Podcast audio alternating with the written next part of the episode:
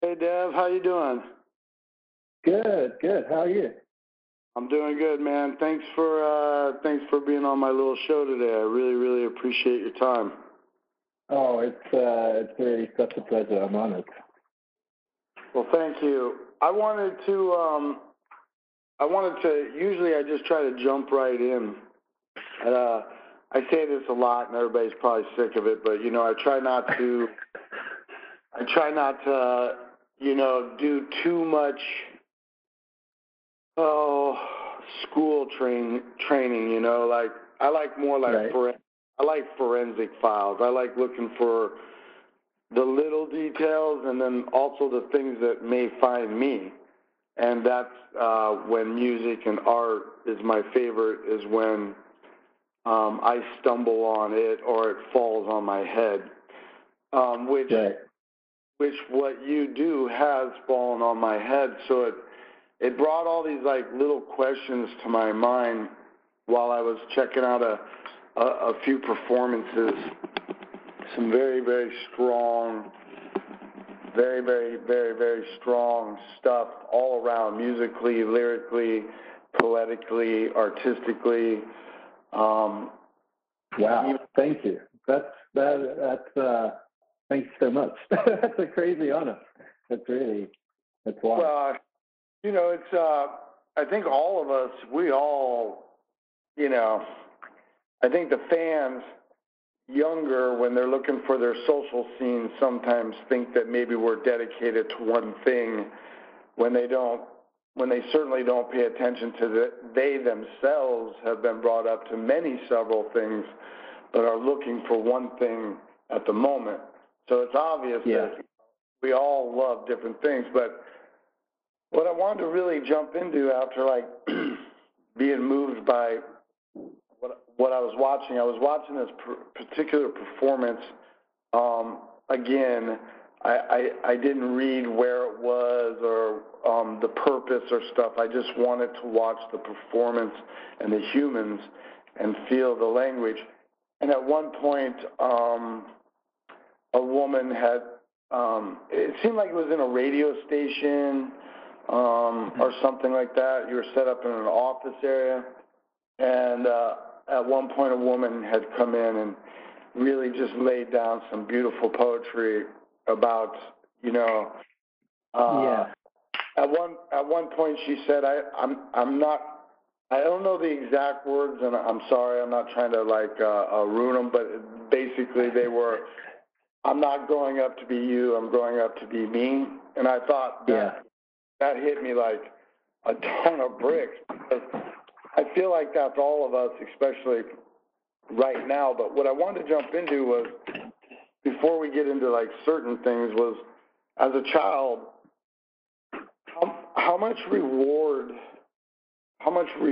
did you receive by the people that were obviously family, could be friends, could just be someone you saw down the street frequently because of getting groceries, but how much reward did you receive as a human in order to have all that feeling, being able to play so many different instruments, and then the way that you do. And I have a lot of friends who are really good at jazz. They'll blow my mind where they can go in the human side. Right. And I'm not saying that's just what you do, but with all the stuff that you can do and incorporate flawlessly on the moment, right here with the feeling. Well, did you have a lot of reward growing up? Well, first of all, thank you again, because really, so nice and so amazing that hit you. Her name is the woman's name is Ashley Hayes. She's a phenomenal poet. But yeah, when I was younger, it was it's interesting. I don't know. It's weird. Music was such a secret thing. It was so, it was such a safe space for me. which basically just existed in my head or in my bedroom. And it was never really, it wasn't really till I was older that it essentially would be shared or I would share space with people within music. But, you know, it was, because, you know, I was like heavily bullied and stuff, and I played sport as a means of, I mean, I love sports, but as my means of like connection, I guess. But I really just like, as soon as like the school was over, skating home, and then when I got home, I was just so engulfed in so many different types of music, and it was such a way of of escapism. It was travel, you know. It was all those things, and it was like words and imagery and like every part of something connected to music. I mean, I always say it now. With everything I do, even if it's me, I don't know, directing videos or doing artwork or whatever, it always comes back to the music. And I think that's just from when I was younger and just being such a mega fan of so much stuff, you know, like posters on the wall and you know, pressing record on the VHS when a video played. Like every aspect of it was such a big saving grace to me. And so I kind of never really let that go, that feeling. I hold on to that so strongly. I protect it at all costs. I think that's interesting because a lot of people that I talk to lately, we have this similar feeling like, you know, I'm 51 years old, and I feel like for some reason, as intense as the world is getting digitally and online and, you know, people at the moment, you know, I wouldn't say completely avoiding each other, but, you know, there's these things that we're doing. But I feel just as you do, where I'm very protective of how I got here, where I'm at, and why I'm protective is because of the emotional bases that are the concrete, I guess, pillars of my upbringing. You know, music is the one thing that was always there for me, no matter what. Yeah. I'm an only child, so, you know, like, argument with the family, you know, I have music, or I don't even need to play it. It can be in my head, or I spend most of the time with music in the car, you know, so I'm very protective of it, like you were saying, and I hold it sacred to this day. But I feel like even as much as we're moving so fast right now, I feel like there's there may be this sense of recognizing that bigger, quicker, faster, you know, all these things aren't necessarily great for music. Right. Meaning the programs that, you know, learn to play guitar in 2 hours, or just all these things that help people that do love music. There's nothing taking away from anybody who would want to create, you know, music, but watching someone like yourself being able to, you know, go from a looper, which is one philosophy, certainly could be a genre that uses sort of that technology, but then, you know, pick up a Strat, loop it, get on the keys, sing, have all those things so fluid in you. It just felt like there might have been some heavy-duty people in your life that were giving you reward right at the moment that you needed it to be able to keep it so close to you. Like, my mom encouraged me. She was the one that would noticed that I would look at album covers because I love art. And even since I was a little baby, my mom would tell me I was just obsessed with sort of pictures and stuff. So she was the one that would say, hey, are you interested in this? And I'd say yes. So like I feel she was a good parent because she would look at it, you know, kind of size it up, see what it was, read it, make sure it's appropriate. And more times than none, most people would probably think what she was allowing me to look at may have not been appropriate for that decade. You know, I grew up in the 70s, and, you know, I wanted some aggressive stuff instead of maybe what was happening. And my mom allowed me to have that, so I felt like that was the reward that my own mother could recognize, that maybe I didn't want to be fed certain things in this world, that I want to be fed the things that I'm looking for. And it's a beautiful thing when she could notice it and allow it. So that's a little bit more on the reward. That was, you know, I was wondering if you had a brother, sister, mom, dad, uncle, you know, someone that saw you gravitating to this and said those right things at the right times in order for you to continue your path. It's so important. Yeah, it really is. That's a beautiful story, because I think that really is important. You know, I started playing cello when I was like really young. There's two things I can think about when you pinpoint it like that. I started playing cello, and you know, we couldn't afford a cello, and but my mum kind of pushed forward, and there was like a program where we could rent one for like the school year, and then when the school year is done, you can like give it back. And so that was something that was huge for me. My mum doing that, and really, you know, and noticing, you know, it's funny because like now I'm older, I can look back and see these things and understand them better. But you know, the fact that she noticed that was something that was very important to me.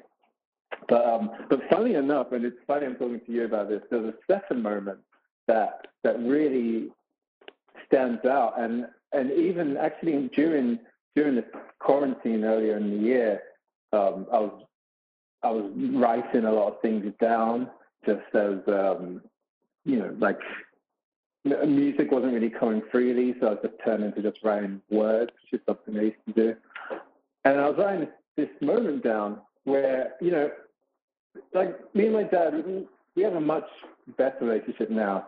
We never had a bad one, but, you know, it's, he immigrated from Africa to England, and I think there's a lot of cultural things in regards to parental child relationships where, you know, like I always say to my partner too, like, I feel like with immigrant parents, it's really like parent-child, and like you're not really friends. You know, that relationship doesn't really happen. But one moment I recall when I was younger, and I never felt like my dad saw or noticed things I was doing, but it didn't really bother me. But I remember this one day, I'm trying to remember how old I was, but early teens, I guess. And he came home and knocked on my door. And he had a copy of your second album, Iowa. Okay. Which he had got from someone he worked with. And he gave it to me. And this is, I can't even, like, to this day, that moment is so big for me, because I really didn't think he knew anything I listened to, knew, you know, like what I was interested in, let alone on a level of going out of his way to get it. And, well, that album of all albums at that time of life.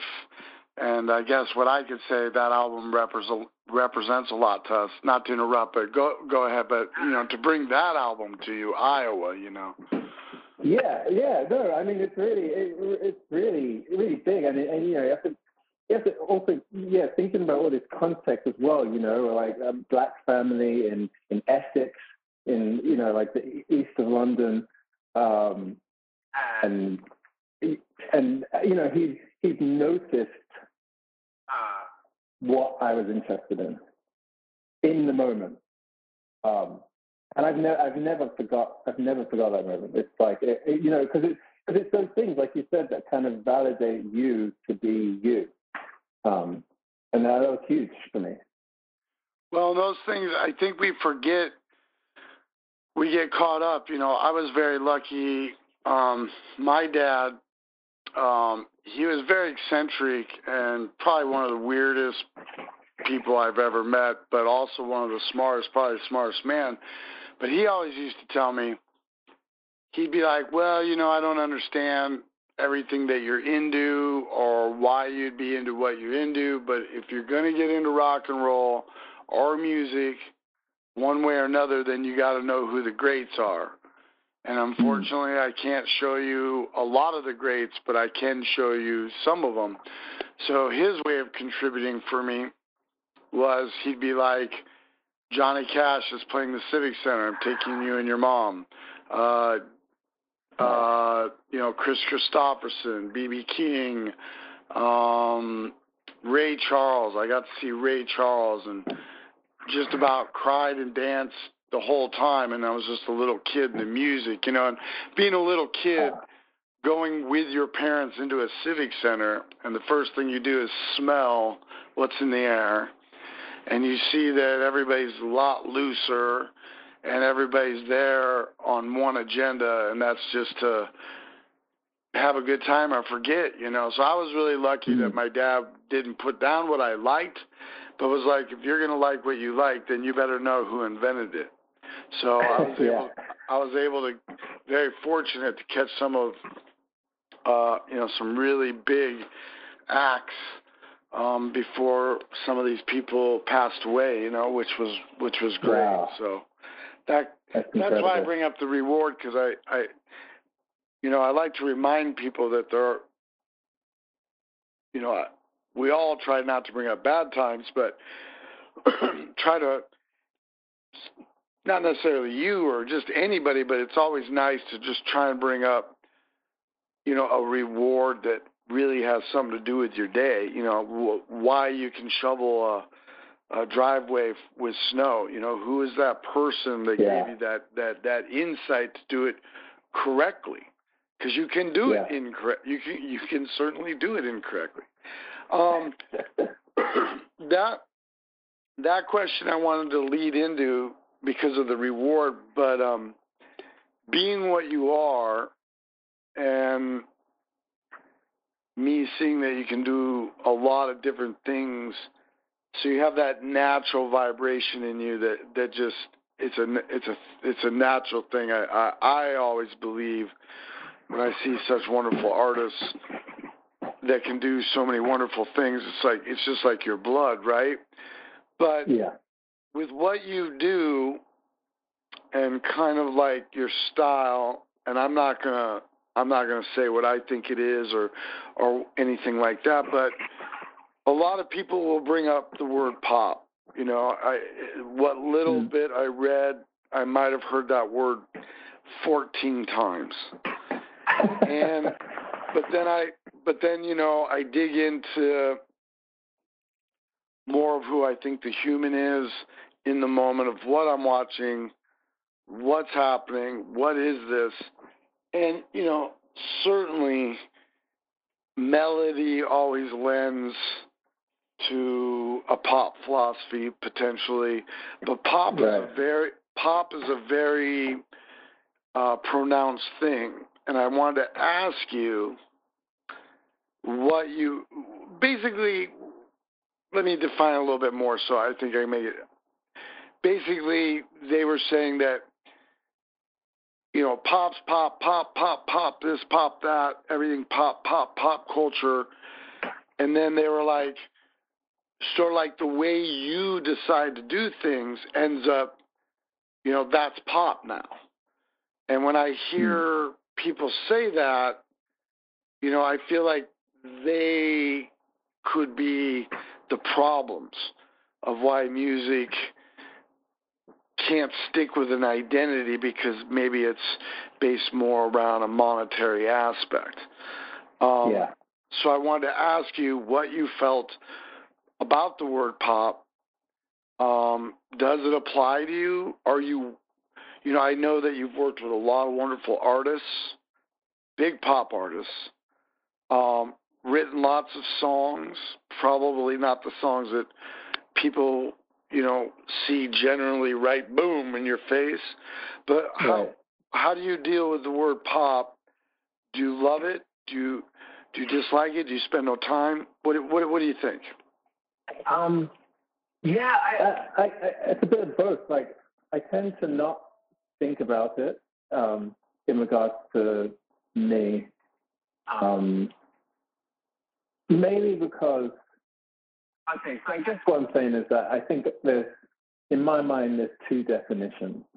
Like, my idea, there's what I conceive as pop, and then I guess there's what the public conceived as pop. And I guess, like what you said, the public sees pop as in regards to, yeah, like monetary and like getting on the Billboard or Spotify and all those kinds of things. Like, I think a lot of people view it like that. But I don't. I have a different relationship to it in my mind, and I'm trying to think how I can simplify it. I guess in my mind, honestly, I think in my mind it's as simple as being able to sing along to something, whether it's one melody in like a 20-minute massive noise, or it's you know, a keyboard line on like on an instrumental track. Like, I think when I use the term pop, I'm thinking of just like a good melody, regardless of if it's like, yeah, regardless of if it's like Debussy or fucking like, I don't know, like I can't even think, Turnstile or something. Like, you know, like in my mind, it's That's how I view it. And I guess I just think about whatever anyone, I've always had this thing that wherever anyone wants to throw kind of onto me, they can just throw it onto me, because I just don't really pay attention, because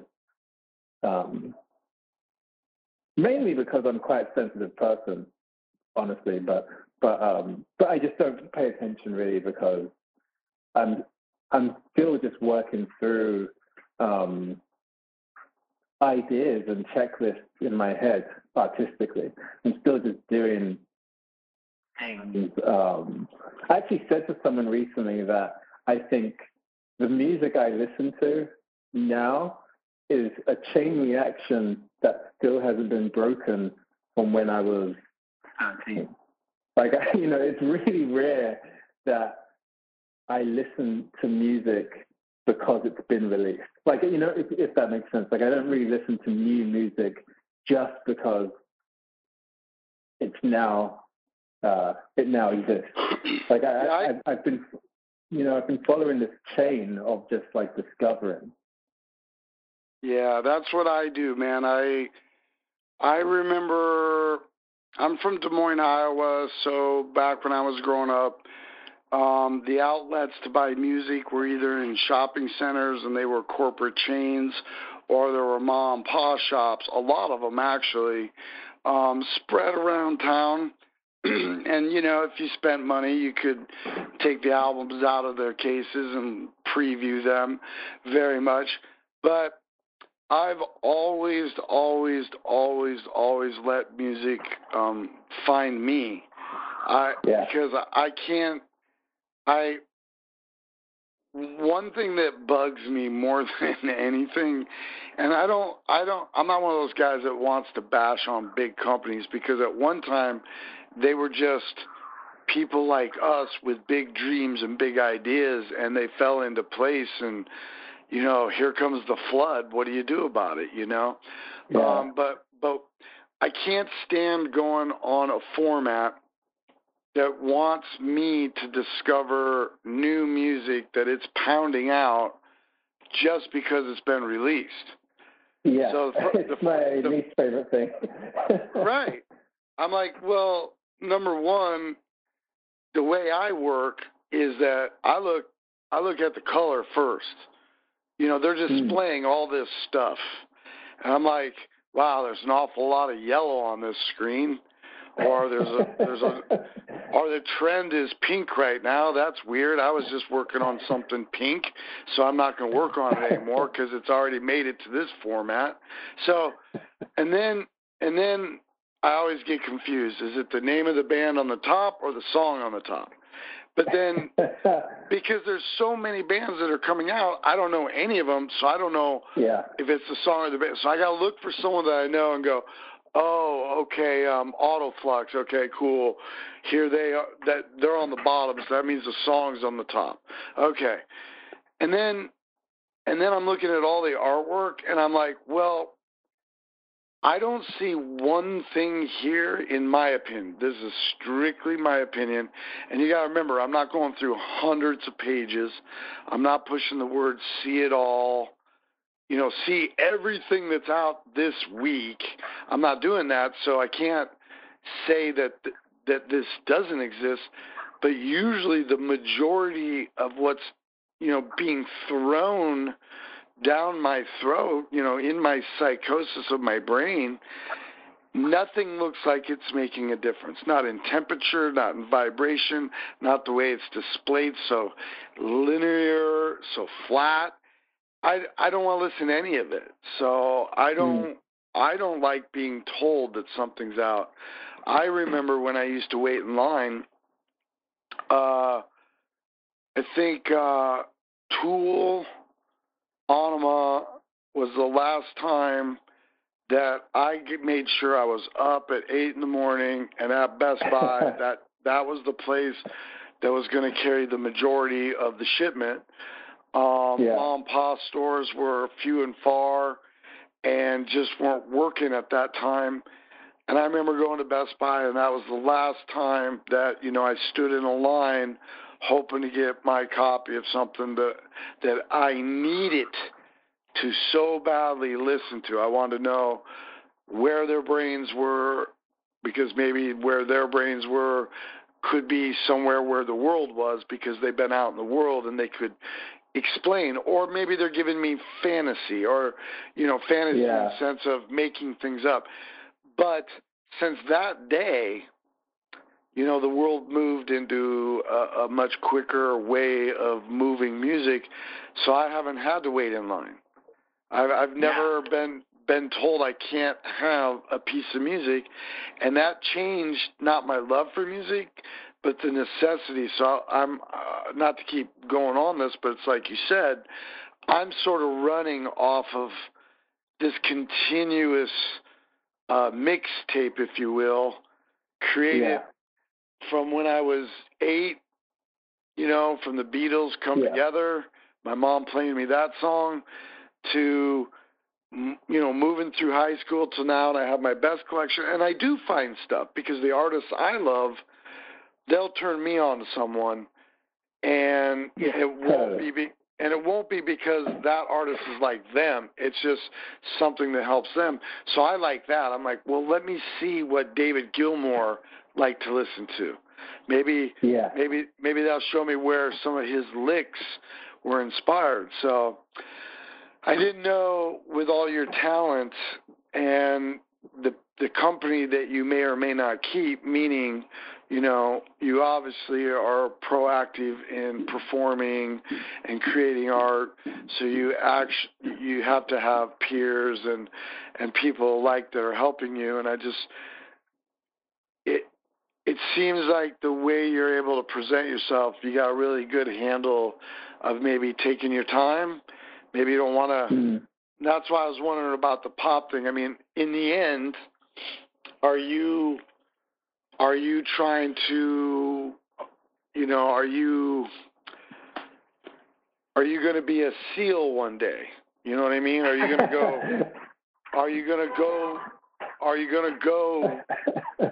you know what I'm saying? I mean, hey, I like SEAL, man. I like me SEAL too. Stuff. Me too. Yeah, I mean, I'm being honest. My old manager, he's passed away. He and I used to bump SEAL all the time in his Range Rover while I was running around trying to make Slipknot work in different ways. But why I say that is you have that potential, obviously, if you wanted to be focused in an idea you wanted to take. But, I mean, does that pop world, does that far-out pop world fascinate you, interest you? Are you headed there? Is that your goal? Not really, but like, I think it is. It's in this like weird, like almost like, I mean, it's going to sound very cynical, but the point that interests me is more in like a Wikipedia sense, and I guess what I mean by that is. You know, like, I don't know if you do this, but, you know, an artist, you're, like, reading up, like, their history and what they've done, and then you see, like, there's this album in, like, 1984, you're like, I never knew that album, and then you, like, check it out, and it's, like, some full-blown, like, pop thing that they just did for, like, 1 year. You know, right. I've always been a fan of that like isolated, like that outline, you know, like Neil Young trends or something, you know, like when you just find the album that is just kind of like, oh, weird, they did that. So I'm interested in it on that level, but honestly, you know, and this is maybe like part of why I like to collaborate so much. Is that I've come to terms with the fact that maybe my skill set and my taste don't quite line up. Like they don't align with what is popular on maps. But in working with other artists who are from that world and they have their skill set, which is different to mine, and they have their taste, which is different to mine. So the cross-section and the meeting of those minds, I feel like is so interesting and can create such like, I don't know, can just create something that you by yourself could never, ever do, and them by themselves could never do. So I'll say that, like I'm always intrigued working with people who are from that pop world, and then, you know, I've made like a 3-minute intro, and they're like, well, maybe we should take that back a bit. You know, it's interesting to me because my brain doesn't think that way. So, I'm just so. I mean, it sounds so like, I don't know, like cheesy or something, but I'm so musically curious. You know, I just want to explore all of it, like everything. I love that, though. I mean, I spent a lot of time. I mean, that's the best way. I think that's what the vibration of music really is. It's kind of like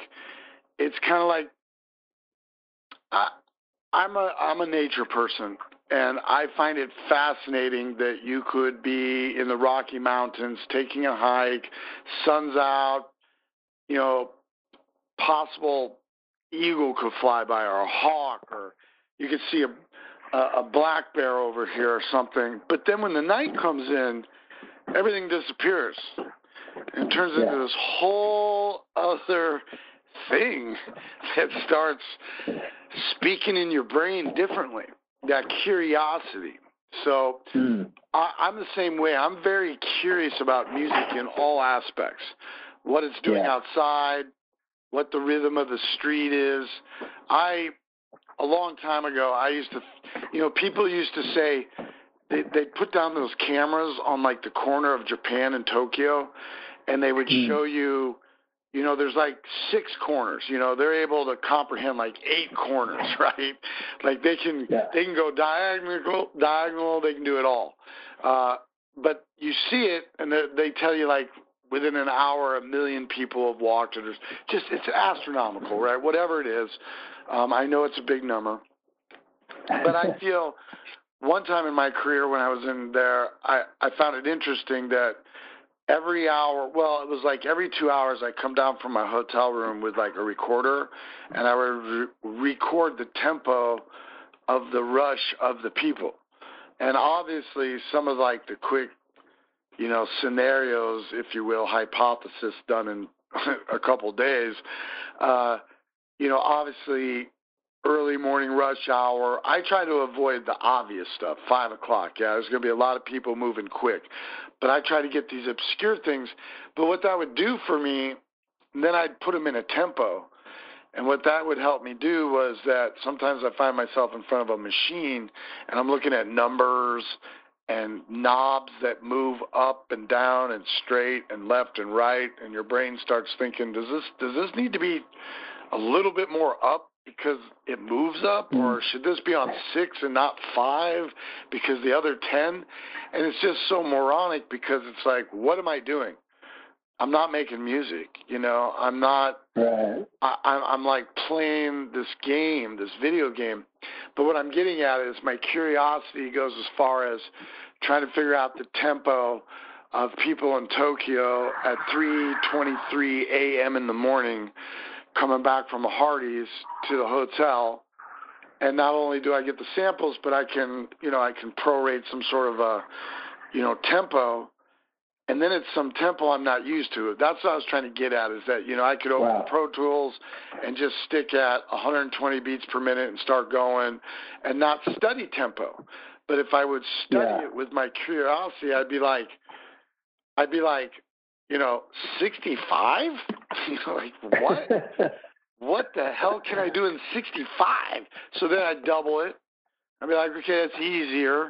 But that's not what I came to do. I can't, you know, so now I'm dragging at 65, but it's so fascinating because my curiosity brought me to another curiosity that ends up creating something that would have never, ever even remotely been looked after unless the curiosity was there. So I understand that.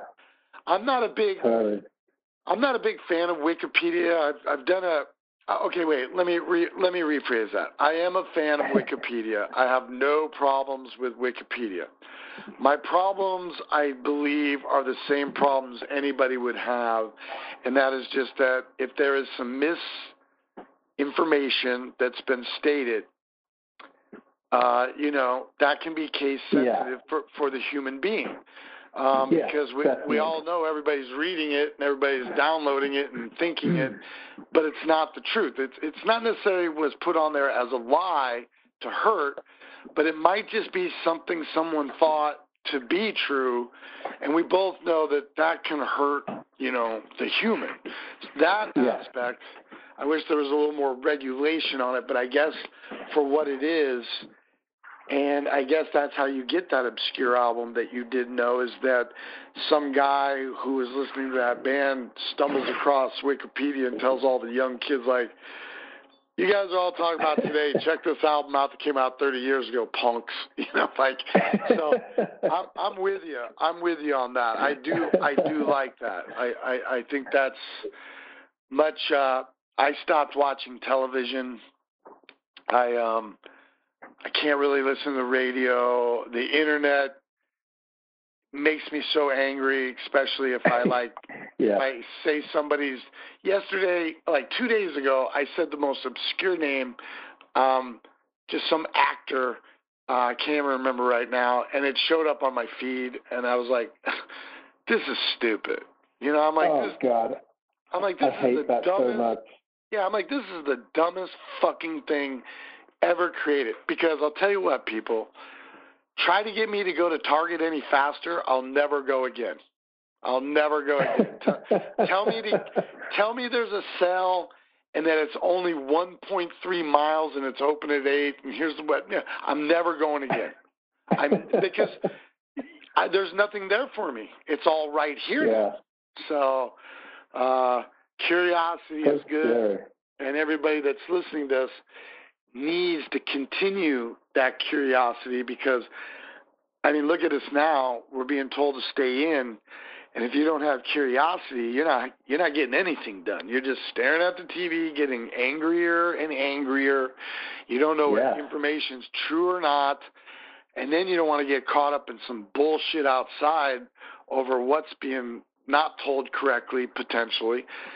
So curiosity can kill the cat, keep you occupied, keep you going, and pull out potential that normally might not make the light of day. So that's cool. For sure, 100%. What are you doing? What do you personally, man?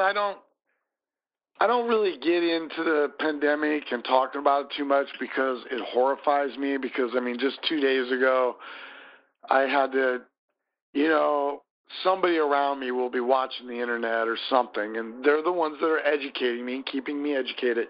But I get so fucking mad. And this poor lady was stealing some formula, just one can of formula for her baby, and didn't have the money. And they were going to arrest her and stuff. And one of the employees ended up buying it for her, and I'm thinking, God. I saw that. I read that. So I mean, it just, we're in a very awkward place, awkward as hell, and it hurts. It hurts a lot. So I normally don't talk about it much because there are so many people suffering in ways that I don't know and that I can't represent because maybe I don't know and I can't educate. So I just try to, I try to be proactive by having these conversations with just two people that, are elsewhere doing other things, having a conversation. But that conversation would lead to, in these days, with what we're having to do and mandate and all this, what are you doing currently? Are you heavy into a quadruple album? You working with anybody interesting? you have creative block? You watching more cartoons? What are you doing? I'm actually, it's an interesting place. I'm kind of, in regards to like my own music, I mean, I'm every now and then I'm kind of fiddling around and making something, but I don't know. Honestly, it's like I don't think it's really there. But I'm not beating myself up over it. I do a lot of scoring, like film scoring stuff, and I've been doing a lot more lately. So I'm so busy with that. So it's I'm kind of lucky in a way that I have that as a thing, as a part of my career. But it's interesting because it's like. In doing that, I'm working on music every day. But it's such a different, it's such a different part of your brain. It's not, so it doesn't, it is creative, but it doesn't feel, I'm not doing like my own thing. I do want to scratch that itch soon, But yeah, as I said, I'm not beating myself up over it because it's a fucking global pandemic. So, I think a little bit of I think it's okay to feel a little like, I don't know, dejected and like not fully I guess inspired is the word. I agree completely with you. This might come off the wrong way to most people. I don't believe there's to where there's negative, there's obviously going to be positive. So I believe this is a positive. I believe what you just said is an important thing that hopefully most people are getting now. But I do believe when it's all said and done, and we get back on with it and we find our way, they're going to look back and they're going to say to themselves, wow, we all went through this. Yeah, some exactly. Some worse than others. Obviously, that's tragedy. I hate it. I can't stand it, thinking about that. And, of course, some are going to stand up and say, no, you didn't go through it like me. And we would all have to say, you're right. But I can remember, you know, I stay home in between Slipknot tours. I love having a couple of years off in between cycles because I put so much of myself into the art, into the words that are Corey's words. But, I mean, he always throws them at me and says, this is what you're signing up for. So I read it. Yeah. You know, I mean, when you said your dad brought you the Iowa album, I thought, do we need to start talking about your dad? Because, like, I mean, that's a serious album, man. I mean, I don't want to say it because I'm the clown, but anytime anybody says that album name, one line comes to my head always. You say Iowa, I go to Disaster Piece, and one line comes to my head because interviewers and people and news people and churches and kids and parents and mayors, they were on me about that line, and I didn't even write it, but I signed up for it. I was given that on a piece of paper. It was shoved to me like secret society. He said, this will be destroyed after you read it. You should know what you're signing up for. And I said to him, hey, I don't need to read it, but I love to read it. I'm already in, okay? Yeah. In case you don't know. And I read it, and I was like, okay. Now, this is 2001, so some of these things that Corey's expressing were very serious at that point. But I got used to being home in between tours. So Stone Sour would go on tour. So Corey would fit, you know, he would make sure he, you know, I'm not speaking for him, so I don't want to speak for him, but I've always felt like he has so much love for so many other voices that he can sing that obviously, you know, if some of them were sung in Slipknot, we'd be like, that's awesome, but it just probably doesn't fit in what we're doing. So it's awesome that he gets to go out and fulfill those other dreams of his. So I'm used to staying home. Well, when this all started, I have so many people around me that have never had to stay home. Yeah. So it became very interesting for me to watch those people. People were losing it. People were losing it, man. They're like, how you doing, clown? I'm like, well, I started a garden, and right now I'm dealing with carpenter ants, and I got about 5 trees that got to be cut down to fire logs. Nobody comes in or out. I don't know anything that's going on. I let my wife tell me what's up. But then, you know, I'm not trying to bust anybody out, but, you know, managers, they work extremely hard. Yeah. Most of their day could consist of just staying in line with what today's business is. What just happened at something like Live Nation that we all need to know if, you know, that's our touring avenue. So, you know, there's keeping up with that information. Well, when you're told to stay home and, you know, Live Nation's at home, booking agents are at home, managers are at home, bands are at home, fans are at home, you know, McDonald's is at home. Yeah. You know, it's crazy. And people were flipping out because they're like, I've never, ever been told to just not do something. And that gave me a lot of pleasure, not in the sense of how this is all coming about, but in the sense that honestly, I could tell you about 10 friends who achieved so much for themselves because they recognized early that they had never had time. And instead of the cliche, like, you know, you'll hear a lot of people say, oh, I'm going to spend a lot of time with my kids, and then they just don't. Yeah. The ones that do, man, so fortunate and blessed that that's what you can do. Others say, oh, I'm going to learn to cook or do this. And, you know, but I know a lot of people that wouldn't have done a lot of things. I'm not talking about hanging paintings that need to be hung for 4 years. I'm talking about literally picking up things that in their lifetime they wanted to try. And yeah, that's a positive. That's a positive out of this negative. And I think we're all going to get out of it recognizing that all of us, you know, in one way or another had to share in this isolation. And I think a lot of creativity,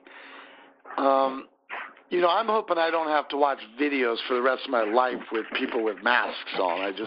I'm hoping, I'm all for masks. You know, I think people generally are sort of filthy anyway. And it's like, why not? You know, just don't breathe on it. But I'm just hoping like every corporate thing isn't going to try to like, you know, like they bring back Who's the Boss, and there's everybody in a mask, and I'm like, oh God. I mean, we got to find a way of getting around the art. So I'm excited to see the pent upness. So I was curious how much pent upness you have. Are you able to get out where you're at? Yeah.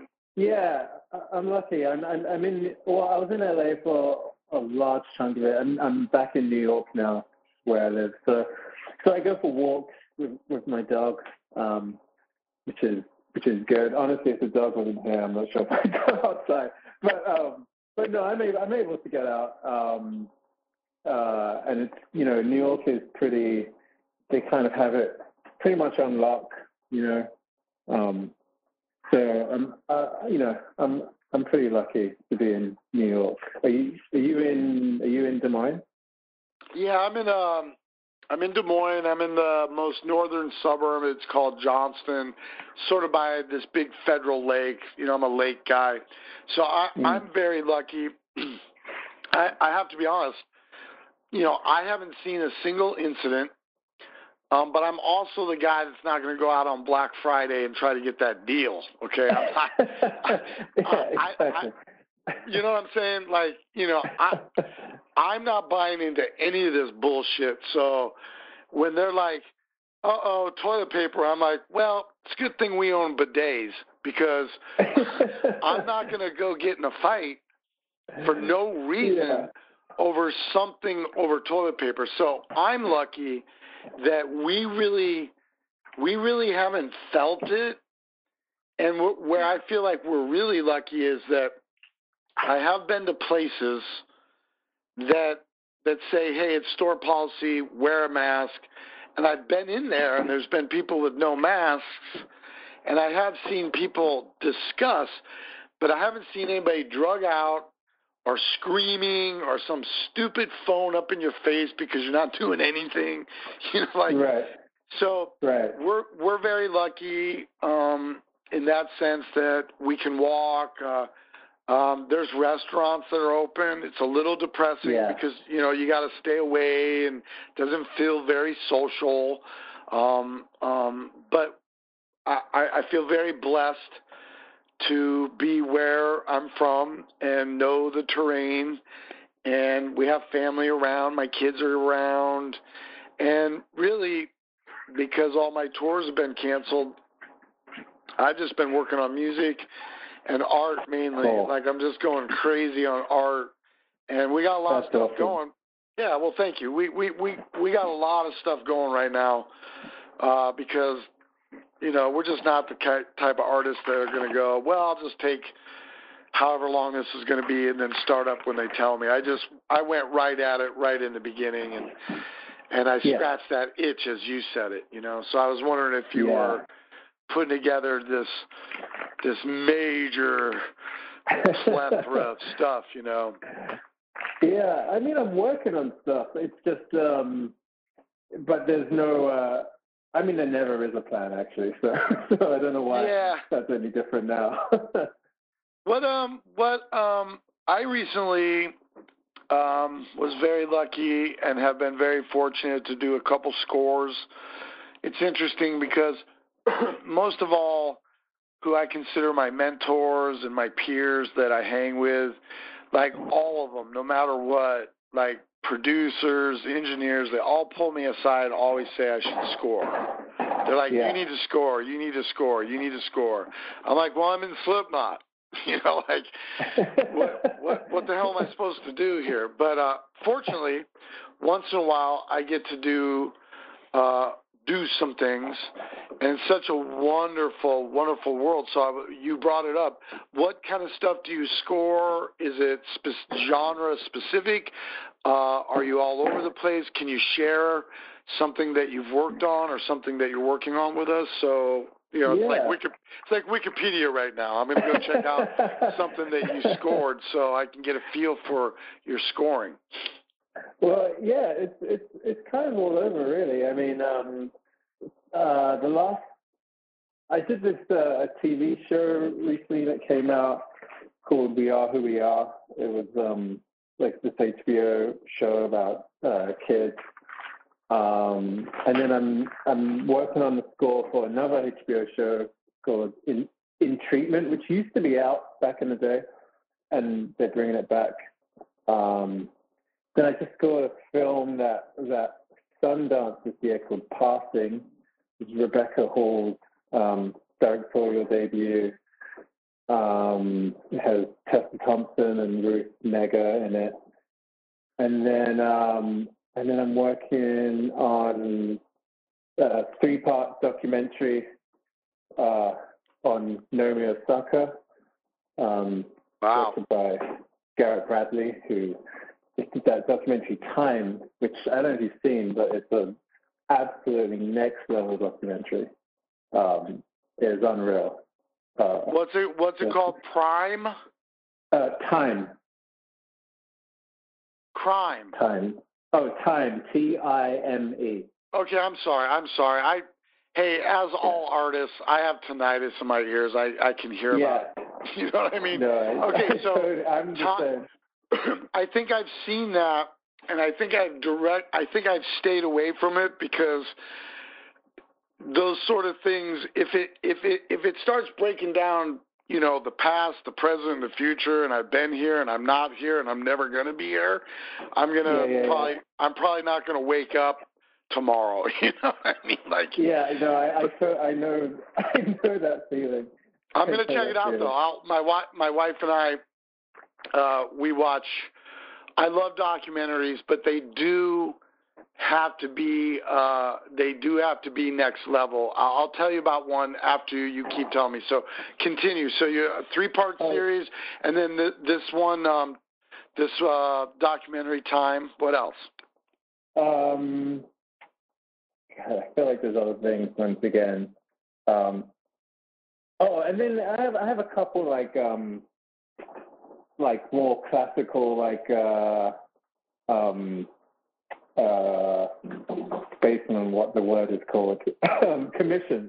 Oh my God, I'm losing it. I have some, like a couple more classical based commissions that I'm writing that I've been asked to do.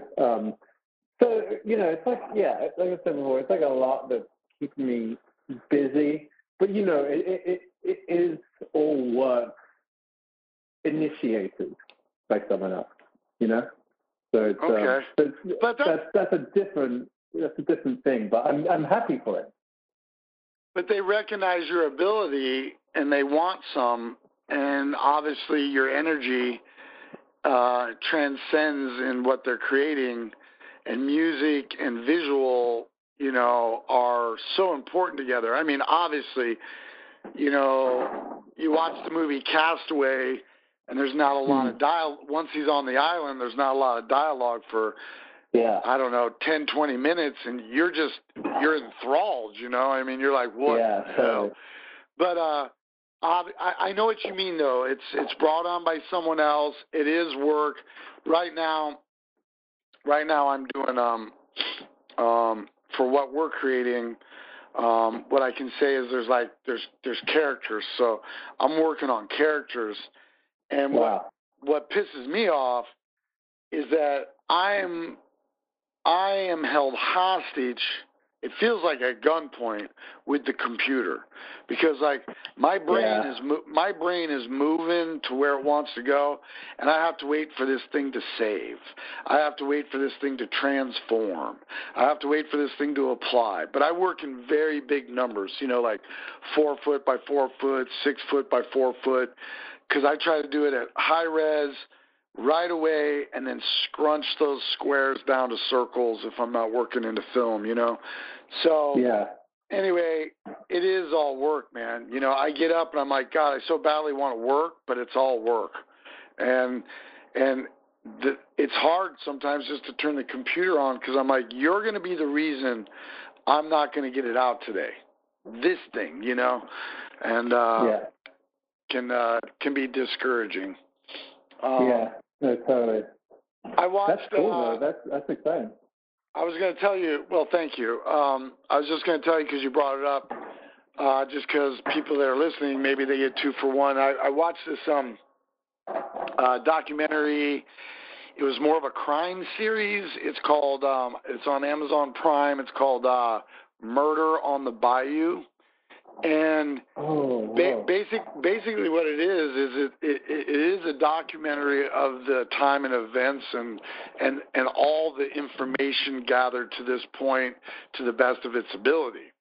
And then it's got a lot of the people interviewed. There are some people that are passed away, but what makes it groundbreaking, I don't want to use the word groundbreaking, but next level, is that the way it's filmed, it's like it all of a sudden it becomes like a movie and not like a true crime thing that you're being asked. At the end of it, what I got out of it was that, hey, if you're willing to come down here and help us solve this and give these people's families some peace, that's why we made this. So it's very arty and shot. You know, there's footage and dumb stuff, but when they're interviewing the real people and they're saying the real thing, the way they're shot and the lighting, it's like it felt like True Detective to me. You know, I was like, my God, and for the first 3 days, I was like, I felt like all the information they gave me, I felt like I had a good understanding who it was. And I was like, is that what they're doing? Is that, you know, they just want that one person to come forward and say that one thing that can put that one or two people away. And I thought to myself, wouldn't it be wonderful if art, you know, inspired someone that may have been involved and broke them down emotionally because of temperature and saturation and feelings and emotions, and actually gave that one bit of information that could bring justice to a lot of murdered women, you know? So it's, documentaries are very interesting when they can really do what that word is, what its definition is. I fully agree. I agree with that. Such a documentary. It can be a tough road because a bad documentary is pretty painful to watch, I think. Yes. I mean, 100%. I try to watch. I know in the first, you know what? I turn most documentaries off just by their effort in the rolling credits in the beginning. I'm like, okay, you guys spent every dollar you had on the movie, and at the last minute you spent 30 seconds on this, and I'm supposed to be into the rest of it. I'm gonna fall out because I'm not even in right now, you know. So hey, another good one that'll blow you away is The Last Narc. And I don't know that one. That one, I don't want to say too much about it, but it's basically about a kidnapping of a DEA agent in the 70s. And anyway, there's real characters that are still alive today that are telling stories. And a lot of it sounds like salvation, redemption, peace, fear, regret. And you're talking to real people that were there on both sides. and real human beings sharing real stuff that normally just isn't. Well, I normally don't see a lot of stuff like this, but it was educational on the sense of humanness, what humans can think about their lives 30 years later, becoming wise, you know, wow. And the decisions we make. So, well, my friend, try to keep these around about this time. I don't want to take up your day. I'm sure you're busy. That dog probably needs a walk. What's your dog's name? Coltrane. Coltrane. Cool. I like that. We gotta we ordered 2 dogs before the pandemic, and then we were going to get them. We didn't know it was all going to happen, so we're like, well, let's just get them. You know, let's get them. So we got my boy a blue nose pit bull, and I got a pit bull, and his name is Dale. And he is Dale. He's just a Dale. So I love that Coltrane. I can imagine what Coltrane's like. So. Yeah, he really is. You know, we live in the village too. So he's really He's in it to win it. Well, here's what I tell everybody. One way or another, our paths will meet and cross because frequently I come to New York. You may just be there. I can always remind my management and say, hey, let's see if we can do another Electric Theater, but face-to-face, or hey, just see if he wants to go get a beer or a bite real quick, talk music. That's really what this is about, is just trying to bring it all together, and I meet so many wonderful people that I learn from, and the rest of the day I'll be thinking about what you said and what I could have learned from you and what I can apply to my life. So let's just make sure as I get the Electric Theater on its feet and, you know, get, I guess, dozens and dozens of people is when I can start returning back and catching back up with people. And then you and I picking up on some of these things that you were doing that you can bring to us then. So just know that our paths are going to continue, my friend. So that's great. It's been such a pleasure. Well, pleasure's all mine as well. So you have a safe day. Try to get outside, get a little air because it's good. And I haven't been to New York in a long time. I miss it. I miss those streets, and I miss the people, and I got a lot of good friends that live there. Hope everybody's safe there and taken care. You have a great day. Peace, and it was wonderful talking to you. And keep up the most inspirational personal insight. And if you have a moment and you see that young lady that was in that performance with you who came in for one moment. Yeah. If you see her, you can tell her from the clown. I really was taken back. Again, I don't know if I'm saying it exactly like her, but she's like, I'm not growing up to be you. I'm growing up to, I'm not supposed to grow up to be you. I'm supposed to grow up to be me, or I'm not growing up to be you. I'm growing up to be me. So, or I don't want to grow up to be you. I want to grow up to be me. And man, I struggled with that. I struggle with that every day.